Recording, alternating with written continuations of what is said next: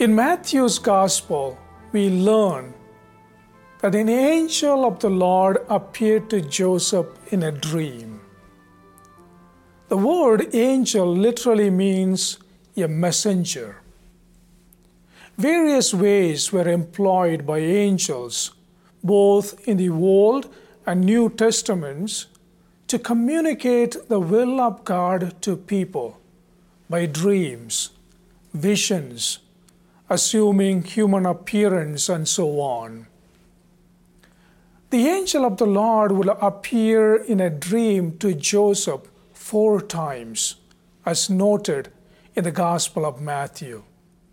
The first is when Joseph was reflecting on dismissing Mary quietly for her apparent unfaithfulness to him. Second, right after the birth of Jesus, when Herod was threatening to kill the child. Third, after the death of Herod. And finally, when Joseph became fearful of Herod's son.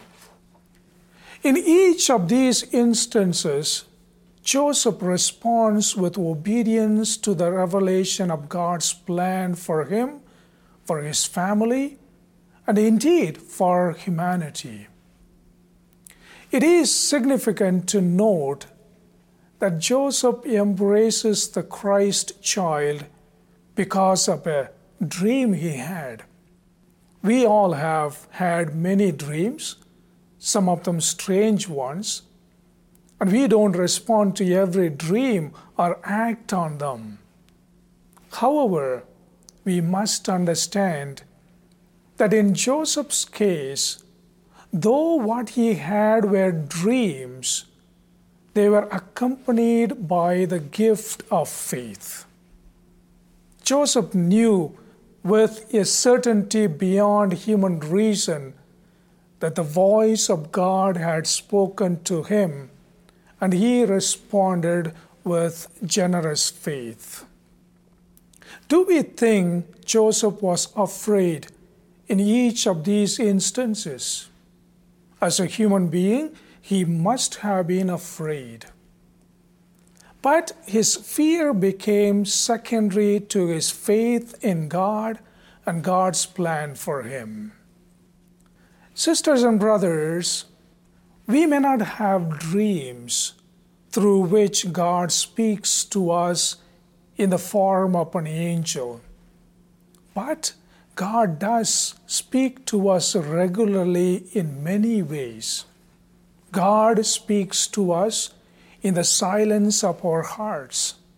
God speaks to us through the scriptures and sacraments. God speaks to us through His creation. And God speaks to us through the people in our lives. The question is whether we listen to the voice of God and respond with faith as Joseph did. Like Joseph, we might be afraid, especially in these challenging times.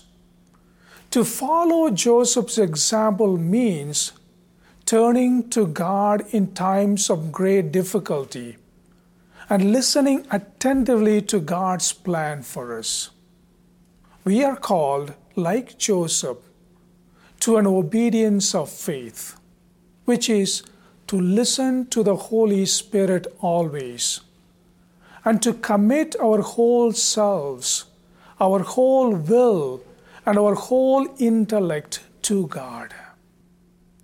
Let us reflect today how do we respond when we face challenges? Do we turn to God and listen to God in faith? Or do we rely on our resources alone?